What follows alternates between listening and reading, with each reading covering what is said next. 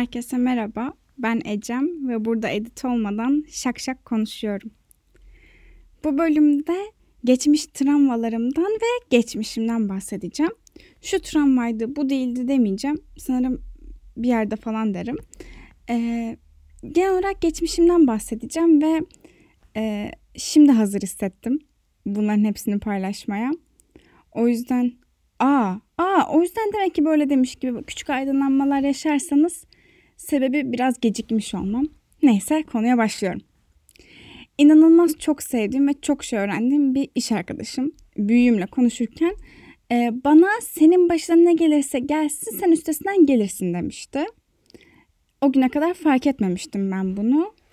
Çünkü böyle hani hayat akıp giderken insan arada durup kendine ben çok güçlüyüm ha demiyor. Ocak ayında doğdum. Ee, Ağustos ayında da 99 deprem oldu. Yani yaklaşık 6-7 aylık bir süreç. Ee, o günden sonraki her aile buluşmasında hep aynı şeyden bahsedildi. O günkü hisler, annemin ve babamın tepkisi e, ve biz depremi yaşadığımız ev olan anneannemlerin evindeyken yıkılan evimiz ve sokağımızda satılan eşyalarımız. Bu olay ben ve ailem için tek gecelik bir şey değildi elbette. Sevdiklerimizi kaybetmenin yanında düzenimizi kaybetmiştik ve ben okuma yazma öğrenene kadar ailem çadırlarda ve prefabriklerde yaşadı. Ee, ve hayatımın en iyi dönemiydi. Şimdi anlıyorum. Geceleri fare gelirse duymak için uyuduğum yerin çevresine serilmiş karton, sırtlarında gezdiğim dünyanın farklı işte bize yardıma gelmiş gönüllüler, ee, sokakla bir yaşama alanımız. Bana şu an sadece iyi hisler getiriyor hatırladıkça. E, yerli bir tırnak içinde evlerimizden sonra sonunda hayalim olan balkonlu ve yerden yüksek e, bir yere taşındık.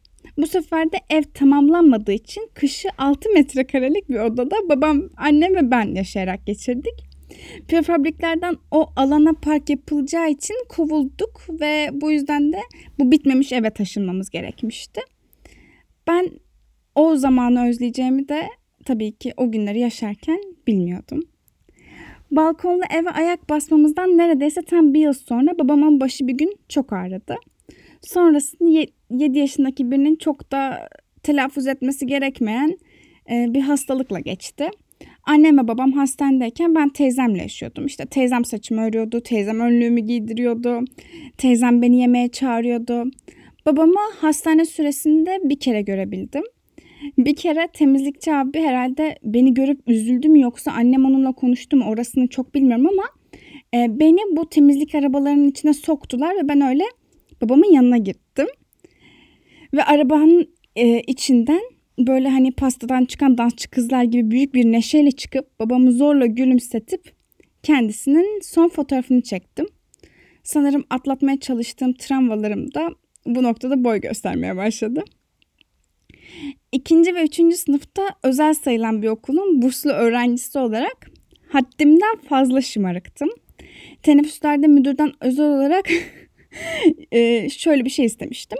Sonuçta dedim hani bu hoparlörden siz ne isterseniz çıkıyor. Bari teneffüslerde eğlenelim. Bize hepsi grubundan şarkılar açın. O da nedense kabul etti.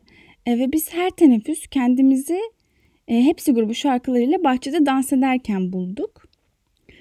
E, bu inanılmaz Disney Channel dizisi havasındaki yıllarımın ardından Darüşşafaka sınavını kazandım. Dördüncü sınıfta kısa pembe şortlarım ve örgülü saçlarımla tüm, ar- tüm arkadaşlarımın bana aşık olmasını sağlamıştım.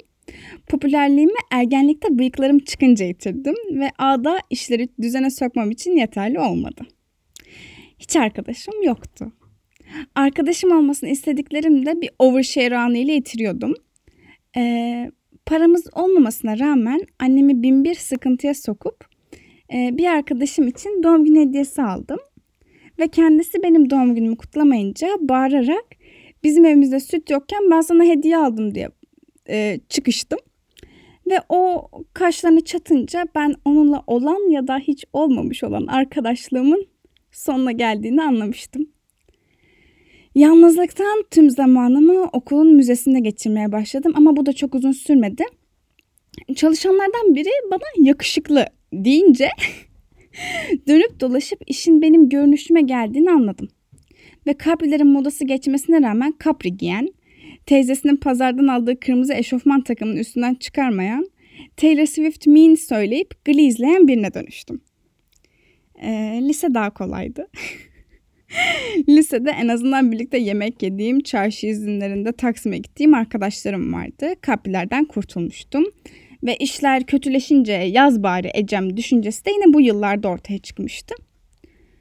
Sonrası yakın geçmiş zaman. Bu bölüm ilk bölüm olmalıydı belki de ama sanırım hazır hissetmem gerekiyordu söylediğim gibi.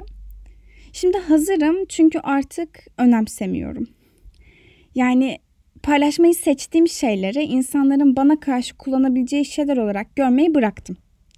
Büyük ihtimalle başıma ne gelse baş ederim gerçekten ama başıma kötü şeyler geldiği için değil. Fare gelirse nasıl sesini duyacağını öğrendiğim için. Öğrenmeseydim sadece farelerle yaşamış bir kız olurdum. Umarım bu overshare anım size iyi gelir ve benimle bir şeyler paylaşmak istersiniz.